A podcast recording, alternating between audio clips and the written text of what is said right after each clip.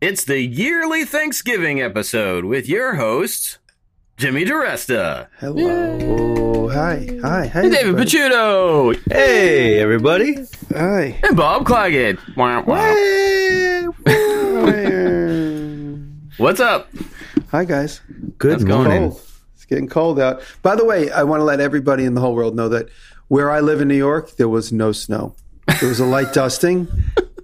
There was no snow. I got all these like, boy, you must be s- scooping out. How's everybody? Is is your car covered? None. There was no snow here. I don't know where it ended, but it was mostly in Buffalo, I, which I is got five hours. Buffalo's five hours away from here. okay. I woke up that morning and you know the news was like Western New York covered in six feet of snow, and I'm like, oh, I better check on Jimmy. So I sent him a text and said, hey, you know, is everything okay? And he sends me a picture of his yard with zero Beautiful. snow in it. Yeah, just a beautiful landscape shot, sun in the background, yeah. tree yeah, line. I guess. But guess you're there was many, many. There was about 15 texts and messages on various platforms asking me how the snow was. None. Hmm.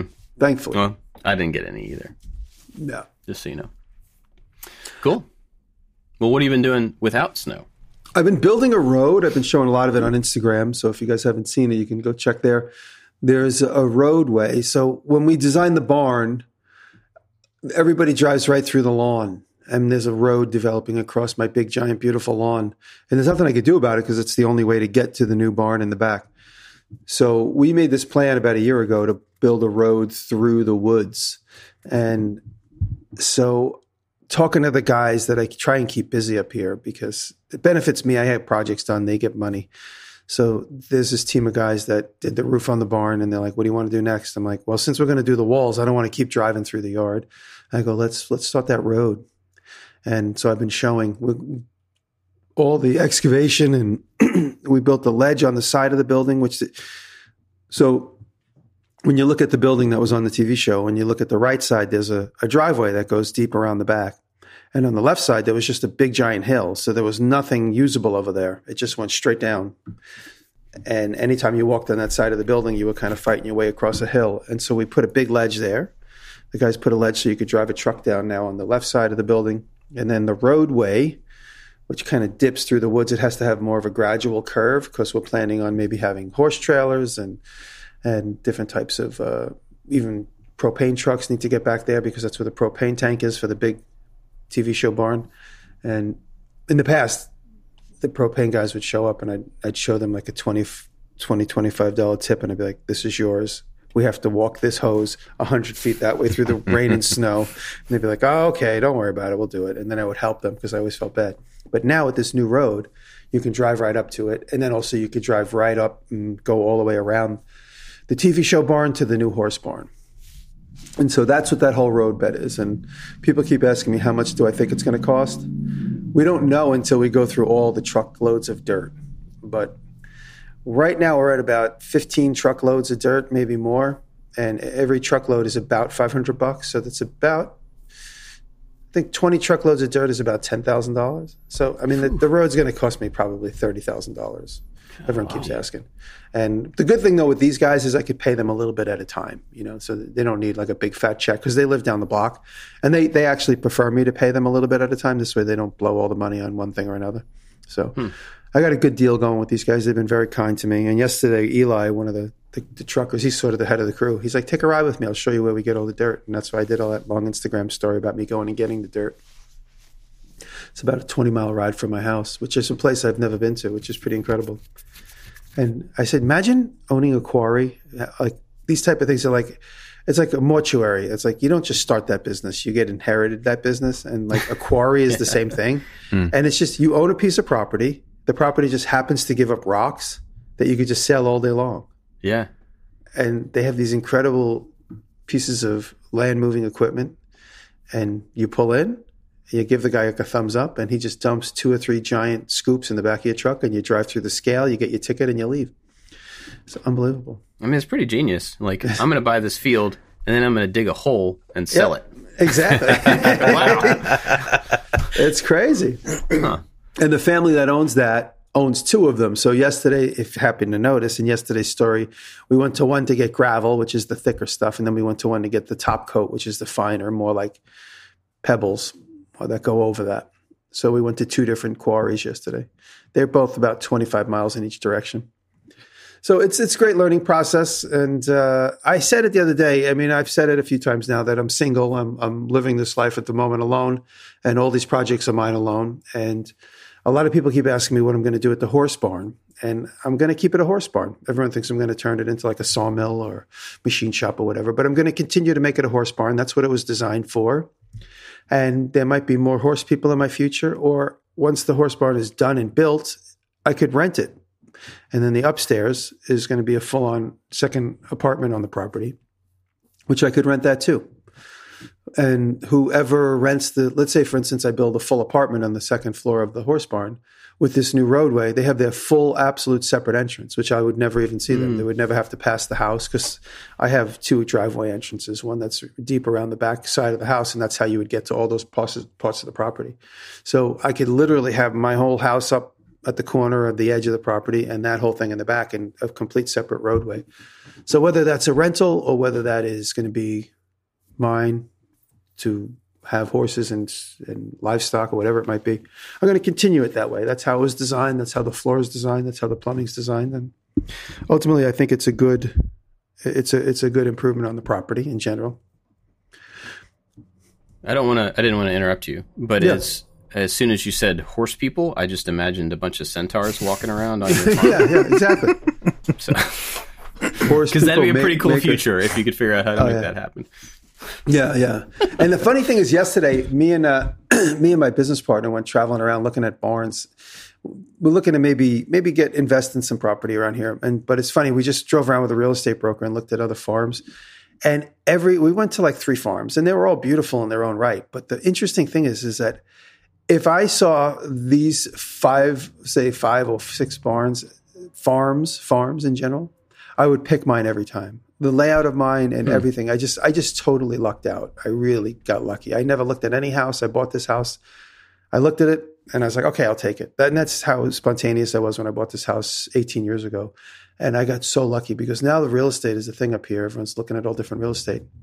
You have all the weirdest layouts of properties because things have been handed down from families and deeds have been annexed and sold. And you got a piece of property that's like, you would expect it to be a big square and it's, you know, it's shaped like three states connected at a tip. You know, it's like the craziest thing. It's like, oh, all this land is yours. Yeah. I'm like, yeah, but I got to got to drive around that guy's property and I got to look at his backyard, even though I own, you know, 100 acres and he's like right an island in the middle of it. So there's lots there's there's lots of various things to look at up here, but like I said, I would choose mine so far over any of the things I've seen so far. So I just got lucky, and it's just Hmm. just I don't know how I got so lucky, but I did. But there's some there's uh, we're getting into a little bit of real estate investing, and it's going to be interesting to see where that goes. This has a lot to do with content creation and also just property property ownership. So it's Yeah. exciting future. Yeah, it's a good future thing for sure. We'll see what that. I am um when we got our farm property, I at the time for what we wanted it for, it was it fit all the the needs, you know, checked all the boxes and everything. And still does because we don't really use it for much. We don't have any particular need for a field or anything like that. Most of it is wooded. But driving out there to it, I pass all of these big rolling hill kind of farms and I'm always thinking like, man, it'd be like it'd be really cool to have something like that where I could build an A-frame like up on that hill. So it's it's really far back there and it's really beautiful versus trying to carve out a piece in the woods to put one in our property now. But then when I start looking at the cost of those big rolling hill type farms, I'm like, nope, I don't I don't need that at all. I can't justify that kind of land unless I was going to take advantage of the land to, you know, do a crop with it or, you know, put a barn and like keep somebody's animals or something like that. And that's not stuff I have. I have an interest in doing. Well, it's it's but to buy a big piece of property, if you can, especially in a rural area where it's considerably cheaper, the potential is is exciting. To look around and see, like, wow, like why hasn't anybody put a building right there in the last hundred years, or why hasn't anybody put a driveway over here? You know, so we looked at a couple pieces of property that were very raw and needed, you know, they didn't need anything. You could just preserve it as it was, but the potential to do interesting potentially money earning things with it in the ways of rentals or short term rentals like an Airbnb or something like that. It's uh, it's interesting. Obviously, you need money, and you need. We have, you know, a pool that we're trying to put together to try and get some stuff going, but it's uh it's exciting. Yeah, it is exciting. Cool. Well, David, what have you been up to? Same thing as last week, finishing up the vanity. We got word from the contractor that they are starting Monday on the first bathroom. So that's my deadline. I got to be done by Monday. Which everything is done except for the drawer faces and the two cabinet doors. And everything is is flush with the front with like a one eighth gap inch gap between everything. So um starting middle out, starting with the two cabinet doors and then cutting everything to size out like the drawers that are on, on the outsides using track saw because as you build cabinets, nothing is perfectly square. And if you want that one eighth inch gap, you kind of have to cut the size. So going through that right now. And um, I'm glad that they're coming on Monday, not only for that to be done, but I don't want to sit on this video footage for a couple months. I want to get it out. So I want to show the before and after. And then slowly working on the guitar for the guitar build off. I haven't done any actual things except just cut into some insulation foam, some some test pieces on the CNC and trying to get my my shapes right. And I still haven't completely decided how mine is going to work, but the deadline is coming, so I'm I, I think I work best when there's a when there's pressure and deadline. So I'm working on that. And then that's about it for this week. I don't I may not have a video come out this week. Yeah, we're not going to have video out this week either. We uh, had plans and just ran out of time. And then I'm gonna have two videos out this week. Oh, Yeah, we can la make di it- Yeah. So we, we can all split the AdSense on that video. that sounds good. Yeah. I'll give you. You will each get twenty five cents. Yeah. I may have No, a I have a- video. I may have a video ahead, come go out on my second channel. Um, I'm, I've been thinking about using that channel a lot more, but there's this cabinet that we built for our, our dining room. It's one of my favorite pieces and it has the, I made the veneer on the front and it has like a chevron pattern on there.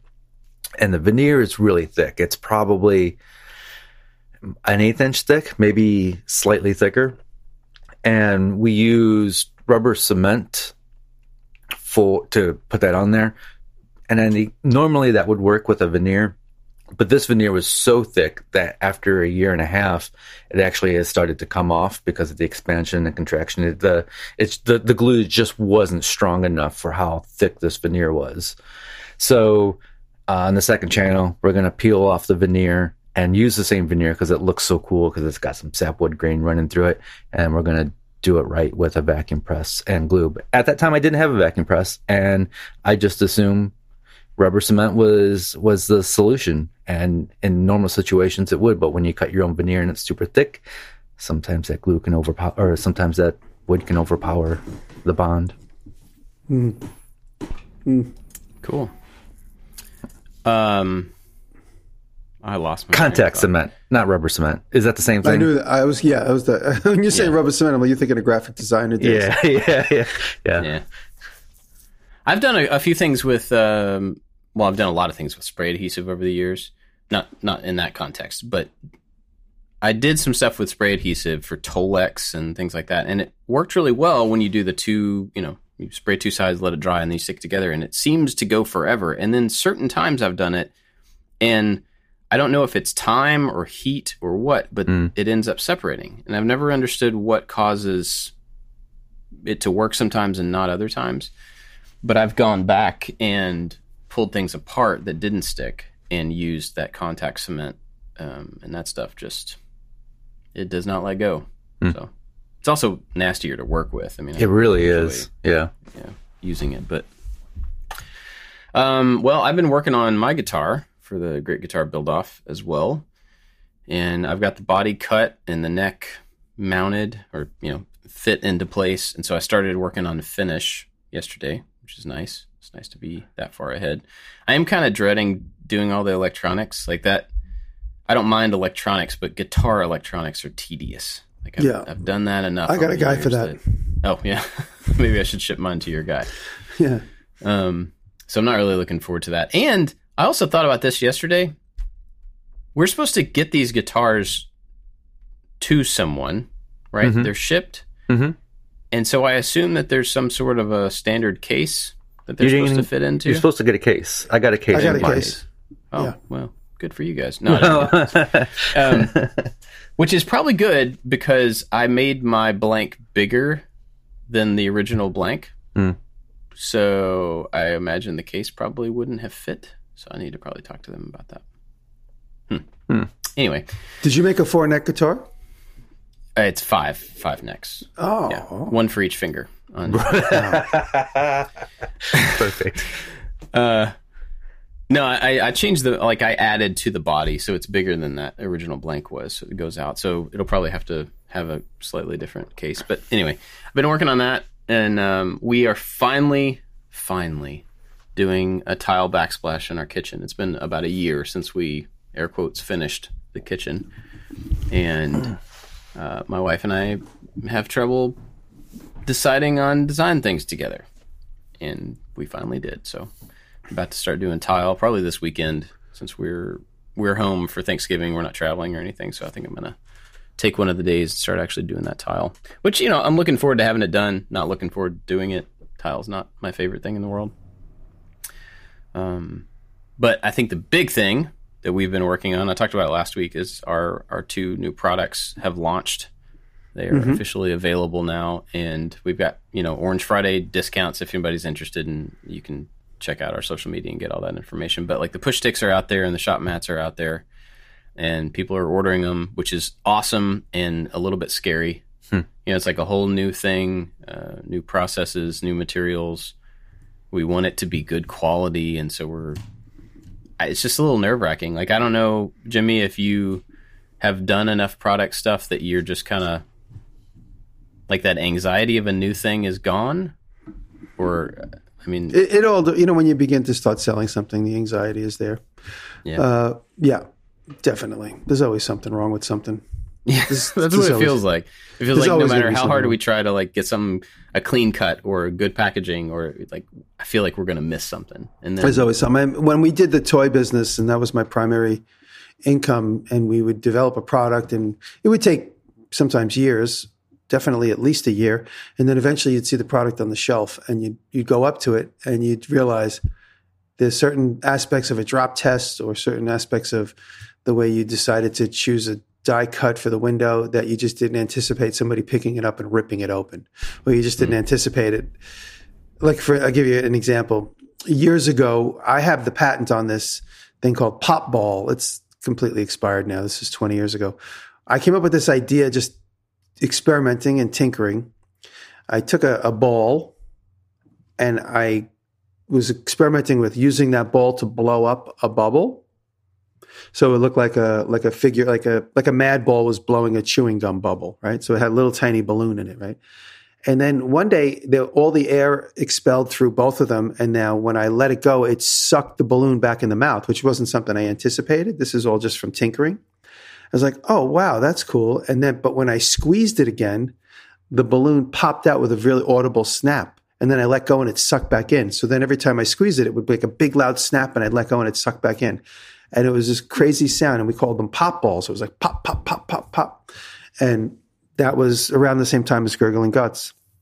So we sold pop balls. We, the company that made Gurgling Guts, made tens of thousands of pop balls.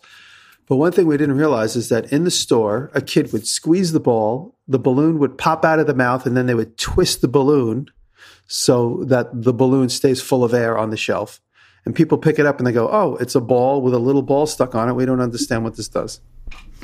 it says why it says it's supposed to pop it doesn't do anything and that and that only that the balloon being overstretched while it's being expend full of air twisted and then just sat on the shelf for a day three four five days a week the balloon became overstretched and broke so mm. half the things on the shelf were broken from being expended extended for extended periods of time and the other half were just like a balloon sticking out so like a kid would figure this out and do it to every single one of them in the display and then leave no. so every toy store we went in and we found them for sale. They were only for sale for about eight minutes. Every toy store we went in, we saw that but that wasn't something like I wanted to work perfect. So I wasn't thinking. I wasn't thinking. Another product we did, I'll give you another product failure. If you take a big sheet of, a big giant sheet of uh, like polystyrene, like 040 or 050 polystyrene, and you wiggle it, it goes, it makes that thunderous wiggle. Mm-hmm. Right. So I came up with, I would always do it in the shop, and everyone, that's just the coolest sound. And then you grab it and you could do like the old metal saw with it, and it goes, wah, wah, wah. so we made a thing called wobble board. And, and we had a handle on each end with graphics. Everyone's like, "Is that a snowboard? What is that?" I'm like, "No, no, it's a cool sound effect thing." And it would go wobble wobble. So we made all the prototypes out of styrene I bought from the store, and then they.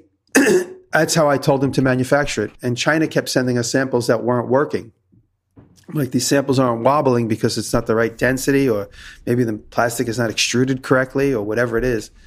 And they did not listen to our instruction in america told them don't use it this way. Ultimately they made the product because we did it was a license for somebody. They made the product and put it out and it didn't wobble there were these wobble boards all over the stores and you just pick them up and you're like what does this do?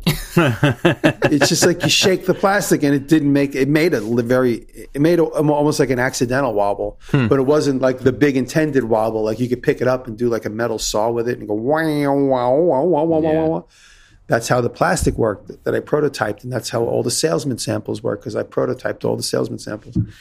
But we would go to stores and there would just be a big box of plastic sleeve boards. Everyone's like what is this it's like, and it was all much thinner than the actual wobble boards that I made by hand. Another product failure, but you don't Did know until you get- get out. Did that ever get fixed, or did they just stop selling them? The product is just doomed to failure, and that's that. Wow. It's just next. What's next? Because the toy business is a fashion business. Hmm. It's like okay, that's oh, you got a wobble board that works now. Forget it. Give me a different toy. You know they, they don't care. you got a wobble board that actually wobbles. Forget it. Forget it. Move on. Give me something new. That's how that's how it works. But those are two pretty big product failures that we had. There was others too. Well, You the just don't opposite know. of that, the opposite of that is not a failure, and I had nothing to do with it. But there was this toy a couple of years back that was like it was from a Minions movie or something, and it was a fart gun, and Mm-hmm. so it was this like gun that just made fart sounds when you pull the trigger. And so they sold this thing in the store where you could pull the trigger, obviously because you want a kid to go in there and like make the sound. Yeah, try me is a very is is it, try me is a, is a double edged sword because the products will break on the shelf. Well, and they put a whole bunch of them on the shelf, and I have a whole bunch of kids. So when you go to the store with four kids and you put this really loud fart gun in all their hands, it's really loud, and it's hard to get them to stop. And so we a few times had to be like, okay, we're going to Target. Don't touch the fart guns That's hilarious. because they're you know they're like loud. And then there was another in the same store. There was a chicken from one of the uh, one of the Disney movies. I, I don't know, but it's a chicken, and when you pick up the chicken, it squawks like a chicken, and it's really really loud. And so you know every time you're in Target. Every five minutes or so, some little kid walks down that and is like, "Oh, look, it's the chicken!" And they just go to pick it up, and then it it explodes and super loud, and the kid screams, and yeah, there's a few things like that that people don't think through, I guess. Anyway, yeah, with, all that to say, with the product stuff, uh, it's it's a little nerve wracking to put all this product stuff out. I'm really excited about it. I'm super thankful that people are are buying it. I just hope that we can deliver in the way that we want to, you know. Um, but that's I don't know, kind of what we have going on, I guess. Uh, we kind of had a topic last week that we didn't talk about. You want to? Oh yeah, let me bring that up. That's from Roy Crumrine, our friend Crummy Welding. Let me pull up his message just so I could read it exactly how he says it. That's a clever name. Yeah, that's really Roy's last name. Roy Crumrine. And uh, so Roy says, Roy, thank you for always listening and commenting to me. Thank you, buddy. Podcast topic When life throws you a curveball, how do you look at things with new eyes? Like new plans for your barn or a customer completely changes project midstream. Just a thought. Um, I could start because we've been talking about the barn, and uh, my life changes. I got a curveball this this fall when I became single. We decided to go our separate ways for now, and we will remain friends. But that all takes time, of course. But now that I'm in the middle of a few projects, for instance, the office that I'm in, you guys remember this was no longer my office for the middle of the summer because it got gutted by somebody who wanted to do all types of different things to the room and make it a sunroom, which is not what I ever wanted. I always wanted it to be my office. And I said, Where is my office going to go? Oh, we'll find a place for your office. Don't worry about that. I'm like, Okay. Like one of the most important components of like everything we're doing is just like an afterthought, but we needed a sunroom. And so there's a lot of sun in here right now, but there's also my office. So I think we've got both things achieved. But in general, I realized I had to make this my office when it was just mine alone. And I immediately implored my brother and Mike, the fireman, to help us. We all three of us sheetrocked in here. We insulated, sheetrock. Patrick came in, did the electric, and then we sheetrocked. We did all the insulation, rather. Insulation. Patrick did all the electric, and then we sheetrocked. And then as soon as I was done with sheetrocking, which was such a painful process for me because I don't like it, I actually had to flatten the ceiling out too. Uh, the ceiling was suspended. Like this is all stuff I hate doing. I hate doing this type of construction, but I powered through it because it was either that or having an empty construction site sitting here indefinitely. So, um, the only choice I have with all this is to I'm going to cough is to lean into it. I just put myself on mute to cough. Is to lean into it. And that's what people keep saying. Wow, you're doing a lot of work. You're doing a lot of work. I said, well, I just have to lean into it because I can't sit here. That's just my personality. I can't just sit here. A, it keeps me busy because now I have a lot more free time on my hands for the moment, and I'm getting a lot of work done. So when life throws you some crazy changes like my my status here, I'm just leaning into it. The barn project sat kind of static because there was lots of decisions being made by somebody. Lots, lots of decisions. And you know what happens when you have a lot of decisions? You don't know which to choose, so nothing happens. And so now that it's just me, I'm like, okay, this is the direction we're going to go with that. That's the direction we're going to go with that, and that's the direction we're going to go with that. You know, for me, I'd rather it be done than perfect. And my partner wanted everything to be perfect, so nothing got done. Because even if it got off to like a weird start, oh, whoa, whoa, whoa, we can't do it like that. No, no, no, no, no. That, I'm like, this is just the beginning. This is you, you can't put the ladder there. I'm like, what are you talking about? This is the very beginning. The ladder has to go somewhere. So those type of things kept projects from moving forward. And so with uh, with my new status, like I said, I'm just leaning into this stuff hard. And if I look back and I'm like, oh, I made a bad decision, I'm just going to swallow the pill and undo it and make it right. But forward momentum gives me energy to keep moving forward and keep making decisions and keep you know like i was going to i have to i need elevations for the barn which we never drew and for the next step we're going to do the SIP panels they're all going to be cnc'd so they have to be somebody has to make a cnc pattern which is the, the frame of the building so uh, mike my architect friend, is going to come this friday and he's going to start drawing the plans for the building and then that's a big step because once we have the plans i could we could design where the windows are going to go, which was something we never talked about, uh, where the doors are going to go, what the doors are going to look like, what the windows are going to look like. And so, like I said, I'm just leaning into this. I don't want to like sit back and, you know, do the poor me's and, and be like, you know, things could have been different, this, that, and the other thing. It, it, it's very therapeutic for me.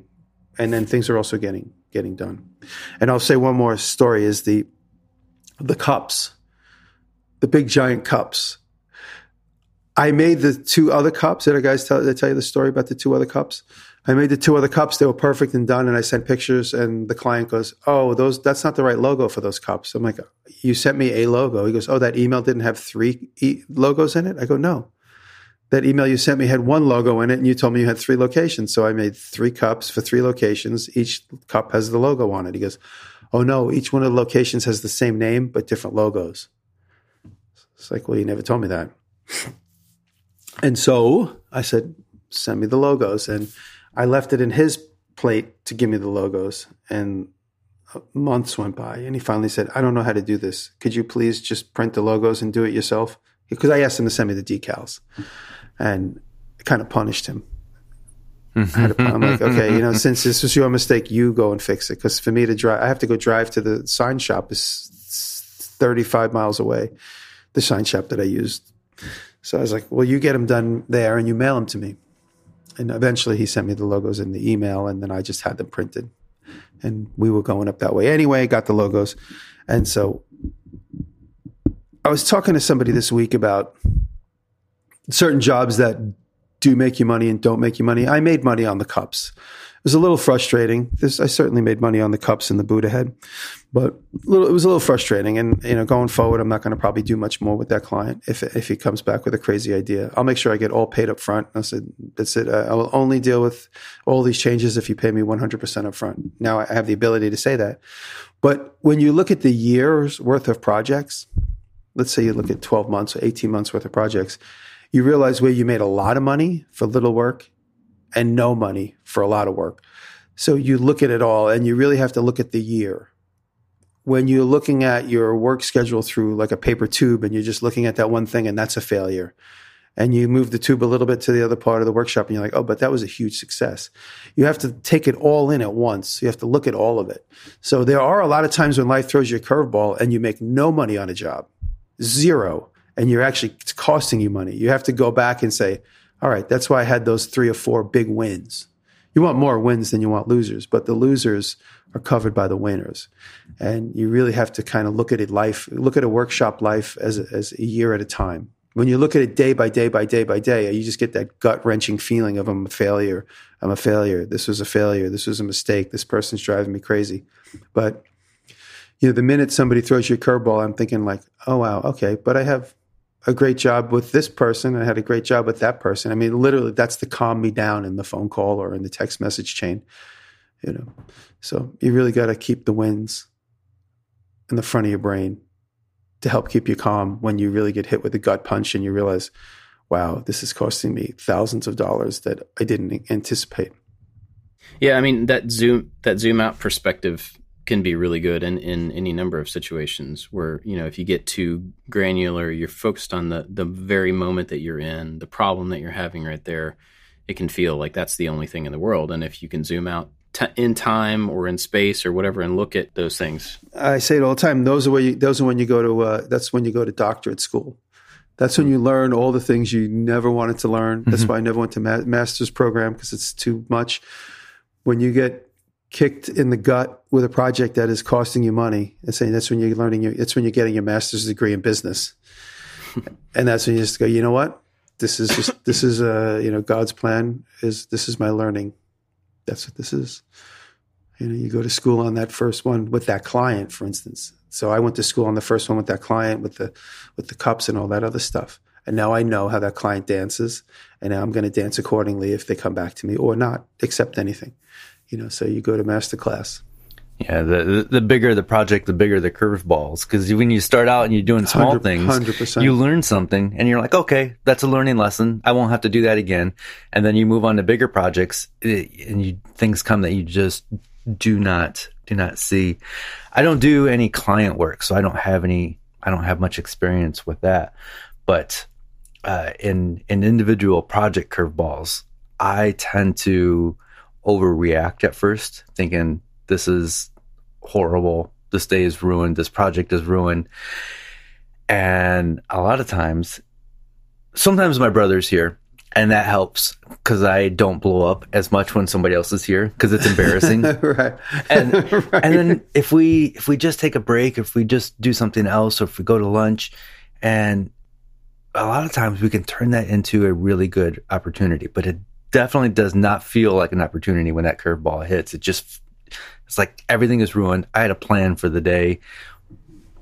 I just I just want to I just want to go back to bed.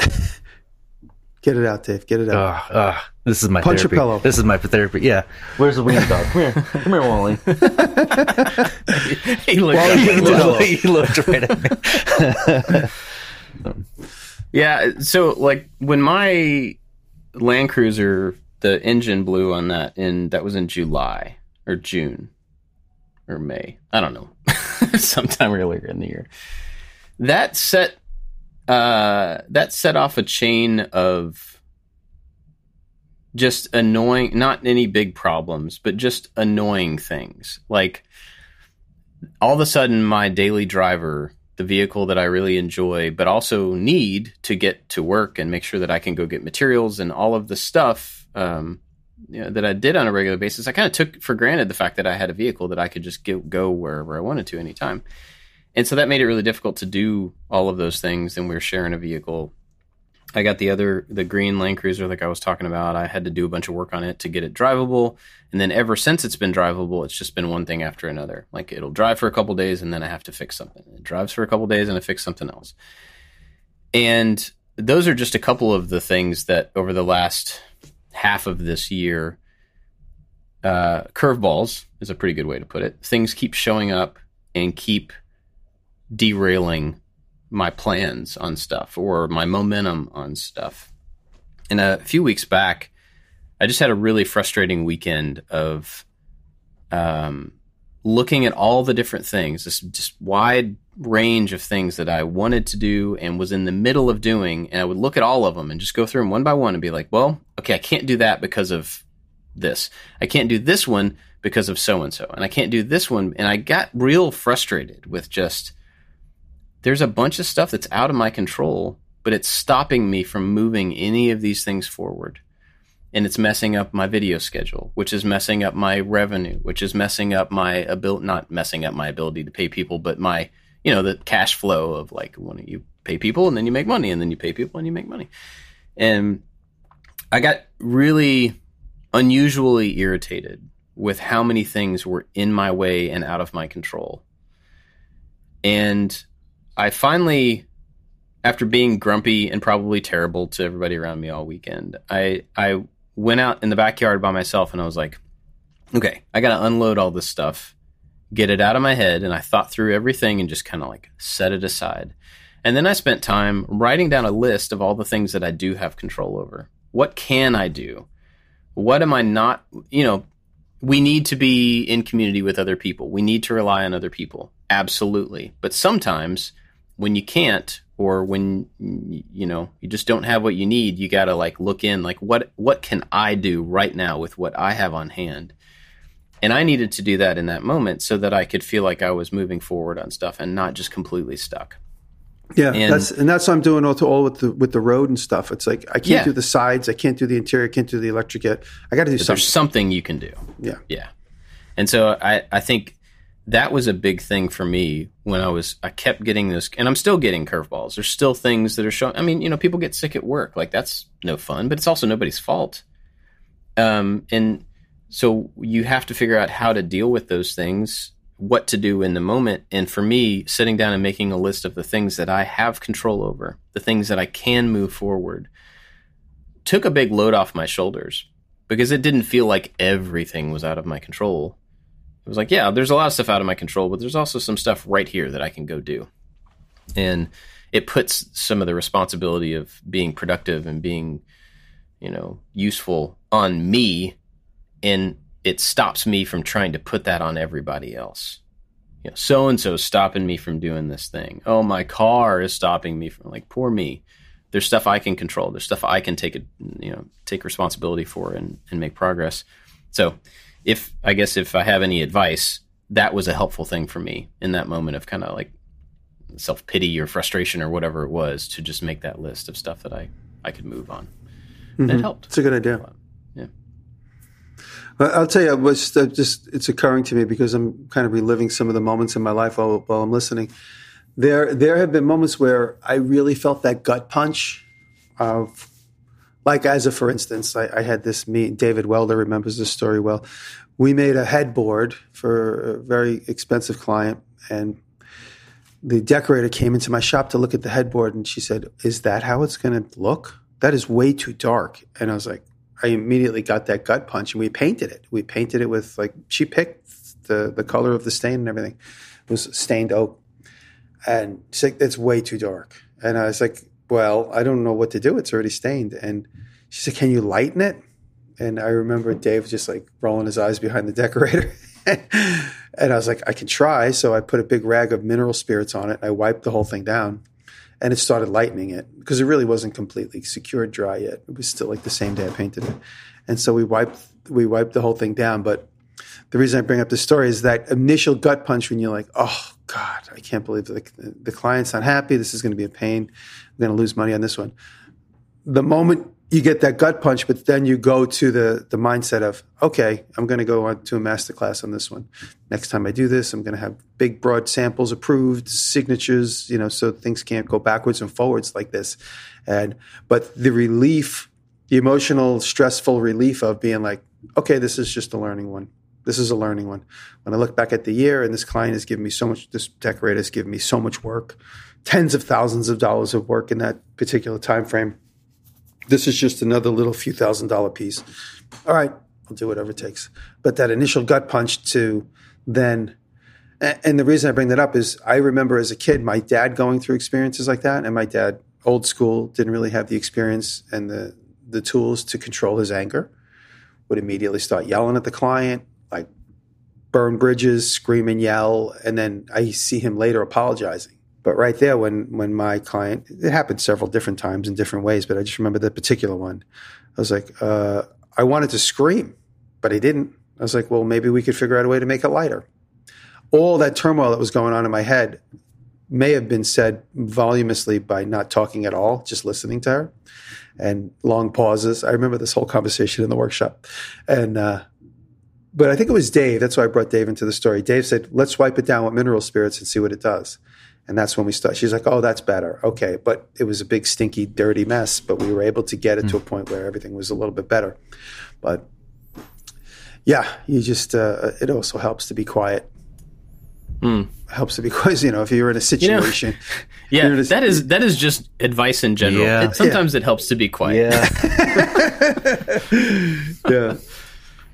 Yeah, I, I, always quote Barry Barry Katz. He says, uh, you know, make it undeniable. You know, you want to create holy S H I X X X moments, um, and he always says, say as little as possible. I have a hard time doing that, but Barry always said that whenever we were in meetings, he'd be like, say as little as possible. Like, don't have diarrhea of the mouth. Just, just say as little as possible. So uh, I always hear Barry's telling me and my brother that advice before going into television meetings, and you know that applies to a lot of different things. Yeah, for sure. I'm not saying any anything. other examples of. Uh, yeah, we're just going to be quiet for the rest yeah. of the episode. Say as little as possible. That's funny. Yeah. Any other curveball stories or? Uh... Ah, oh, there's so many. I just wish I could give myself advice on not totally imploding at the moment of the curveball. Like that, that, cause that moment just feels so awful. I have advice. You know? And this is something that I constantly say to myself, and I might have said it here once or twice. The only thing that's consistent is there's going to be a problem. Right. That is the only thing that's consistent is that there's going to be a problem. Everything seems perfect for moments at a time. And, you know, my therapist accuses me of being a little doomsday, but the only thing that's consistent is that there's going to be a situation you have to solve.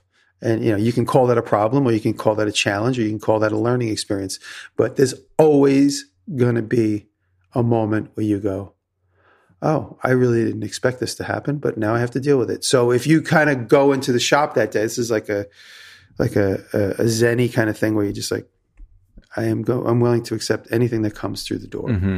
I'm willing to accept anything that happens on the bench. I'm willing to accept anything that comes through a text message or an email.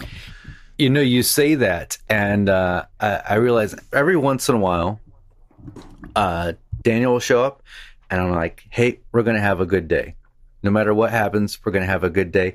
And for some reason, whenever I say that at the beginning of the day, we actually have a good day. Like there's something, there's there's that that you're almost preparing yourself mentally for something to go wrong. And I think but, I need to do that. Well, more. you might. But what I'm saying though, when you say I'm going to have a good day, you could be preparing yourself mentally to accept everything that comes your way. Whereas if you go into the day with a bit of a grump and you're a little bit of a looking for problems, you'll find them and you'll be like, "See, uh-huh. this is what I was talking exactly, about." Yeah. Whereas if we're going to have a good day, like, "Oh wow, all right, we spilled the paint. No worries, wipe it up. I got another can." It's a different mindset. It's it's it's part of that. You know something's going to happen. It's it's it's just to be expected. The only consistent thing is that there's going to be challenges. Well, yeah, I mean, I think that goes down to like control. Uh, I mean, for me anyway. You know, I was talking earlier about having just taking control of the things that you actually have control over, the stuff that's you know within your space, And I mean, that's problematic if just by assuming that you have control over anything. This is maybe a big, bigger philosophical discussion, but you know, I I find comfort. A lot of people find comfort in feeling like they have control over something. And the reality is, you really don't. I mean, like, there's just so many variables in every situation, in every relationship, in every physical thing that you're doing, and every material that you're working with. There's just so many variables that real control over how something is going to play out is kind of an illusion. And accepting that, I think, is what you're saying. Both of you are saying in different ways. Is like, I'm just going to do my best to deal with my lack of control in a graceful way and just be okay with the fact that things are not going to go how I want them to go and deal with it anyway. You know, it doesn't mean it's going to be easy or anything, but I think setting yourself up for that, however you want to set yourself up for that, is probably probably easier. Hmm. You know, Mm-hmm. um, but I know for me, a lot of people that comes down to like looking for problems. For me, I think it's about feeling like I have some level of control, which is not actually the case. Even like in parenting, I, you know, you like you raise your kids to be adults, and you raise them in ways to mimic your own. Uh, you raise your kids to to try to mimic the good parts of yourself, the things that you think are good in yourself, and to improve on the parts of yourself that are not great. You want your kids to be better than you. You want your kids to be more patient and more graceful and more forgiving and more, you know, community minded than you are. But you're you're trying to raise them in that direction, but you don't have any control over that. They are still individual mm-hmm. people that can make their own decisions, even if they still live in your house and rely on you and all that type of stuff. And so there's this certain level of control that you want to have as a parent that you have to realize that you don't actually have. And So what you're trying to do is equip them to be the th- the person that you think they should be. But ultimately, it comes down to them making their own choices, even as children, not even as adults, but even as children, they still make their own choices and are responsible for those choices. But as a as a young parent, that's a really hard thing to differentiate because you feel like you are in control of this thing that relies on you, and that's not really the case. We we have a very funny statement in the DiResta family. It was something my dad actually said in a screaming tirade once when we were all little. he said, "Everybody has a mind of their own," and he said it angrily, like he, he was just like, "Everybody's got a mind of their own," meaning like, yes, we all make our own choices, but he wasn't happy about that. Hmm, yeah. And we always say, even Joey said it the other day, because now Joey, my brother, is dealing with his son who's 18, 19, going to college, deciding what he wants to do. He doesn't know if he wants to stay in college or he wants to move to a media art school. Or, and my brother wants the best for him. He's being very frustrated that his son is not choosing exactly the choices he would make. And we were driving, and he said, "Everybody's got a mind of their own." Yeah, it's funny. Like, yeah, we all do. That's how it works. That's how it works If you get to a certain age. You don't need. but to as a parent, I mean, that's hard to to you know accept or to even understand because eh, from the very beginning, it's just like this thing in front of me is not going to live until tomorrow if it's not up to me. You know, like they rely on me for every single thing, and then once you get that in your mind and that relationship is built between you and that person. It's very easy to carry that on. That like, well, they rely on me, so they're going to become what I want, and that's just that's just not how it works. So, all right, well, any other thoughts? No, that's it. No, just uh, think of a challenge as masterclass. Yeah. That's what I'd say. Also avoid yeah, I mean, I guess curveballs are. That's true. Don't play baseball if you don't Yeah, like exactly. curveballs. Um, I mean, it's all problem solving. It's just being able to separate that frustration in the moment when something doesn't go like you want and look at it as a, just another problem to solve. Maybe that can be helpful. But The only Um, constant is change. there you go. Well, big thanks to our Patreon supporters um, who are awesome as always. We had a new uh, new Patreon supporter this week, uh, Mac uh, Kelsey. I don't know if you, have you guys ever talked to Mac. I, I'm not sure if I met Mac, but thank you, Mac is um, a firefighter and um, blacksmith in Chattanooga, and we got to talking a couple of years ago when I was looking for a kiln, and he had a kiln that he wasn't using, and so I was going to get it for my wife. And since then, we've talked on and off every six months or so about like, hey, do you still want that kiln? I'm like, yeah, I'll get down to Chattanooga someday, and I still haven't. So if you're listening, Mac, glad thanks for the support on Patreon, and I promise we still want the kiln. that whole pandemic thing got in the way of me traveling to uh, Chattanooga to get it, but we do want it if you still got it. Anyway, but he's just one of the several awesome people that support us on Patreon. Our top supporters are Gretchen Hofer, Michael Menedjan, Warren Works, Scott Oram, Full Scheme, Full Scheme Designs. That would be a good name for a company, but it's Full Steam Designs. Thank Chris you. Bell. Odin Leather Goods, Rich at Lowen Designs, Lowen Design, sorry. Funkiss Artistic Creations. You can make this too. Chad from Maincrafting, Works by Solo, Albers Woodworks, and Corey Ward. Uh, but there's a bunch of other people like Mac that help us out, and everybody at every level gets the after show. Um, maybe we'll do like a Thanksgiving meal focused after show today. I don't know. We haven't talked about it. A funny story. Chad Chad is in Guatemala at a wedding. Chad oh, really? from Mancrafting, and he says, "I'm at a wedding in Guatemala for a friend of friend of a, or family or whatever friend." And he said, "The groom is a huge fan of yours. Can we Skype later or whatever?" And so we Skype with, and I didn't realize it until I was in the call. and We were talking, and the groom. I was like, "That's oh, you guys are all there for a wedding. That's amazing. Who's getting married?" And the guy goes, "I'm getting married." So I was like, "Oh, congratulations!" It was really nice. It was nice. Cool. So that was really sweet. Awesome. Fans all over the world. Oh yeah, it's wild. Uh, anyway, big thanks to the the Patreon supporters, like Chad. And if you want to help us out and get the after show, you can go to patreon.com slash making it. We would very much appreciate it. You guys got anything to recommend this week? I'll go. Uh, I'm gonna go with uh, Stumpy Nubs. The other day, put out. Oh yeah, he put out a video. He's been making good content. He really has. And he's got one that's just on shellac, and it's really good. I've used shellac quite a bit just because it's so easy. And about a year ago, I got a HVLP gun, and so I've been using that to spray lacquer. And I recently discovered something. Every time I use lacquer, I get sick or I get a terrible headache. And I didn't put the two together up until recently. And even if I and I, I wear like the full 3M respirator, covers my whole face, and it's uh, and you know I don't smell it coming through the the mask. But even if, if I just open a can, and I and I, I get a headache from it, and so I need to switch, uh, get away from lacquer, and uh, I'm gonna go back to start using shellac. I've never sprayed shellac, so that's something I want to see if I can do. I was really get, I was getting really really good results with the lacquer. I don't like the way the lacquer feels because it feels fake, but it's really easy to apply. So I'm just gonna uh, use some of Stumpy's tips and go back to shellac. Shellac. shellac. Cool. Uh, I'm having a hard time. You know, I'm going to say because he's coming to mind. Johnny Builds. Everybody go watch Johnny Oh, Builds. yeah. Johnny Builds is now full time. He retired from the Oklahoma City Police Department. Maybe that's the wrong city, but he was a police officer, and uh, he just retired to go full time YouTube. So check out Johnny Builds. He was here during Maker Camp. Sweet guy. He's leaning into it, doing a really good job. Oh yeah, he's he's a great guy. Talked to him at many events over the years. Was super positive. Good dude.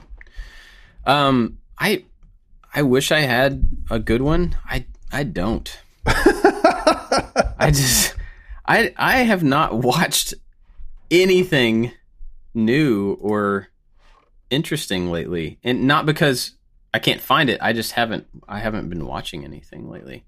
So I apologize. The only thing I have, uh, the World Cup soccer is going on right now.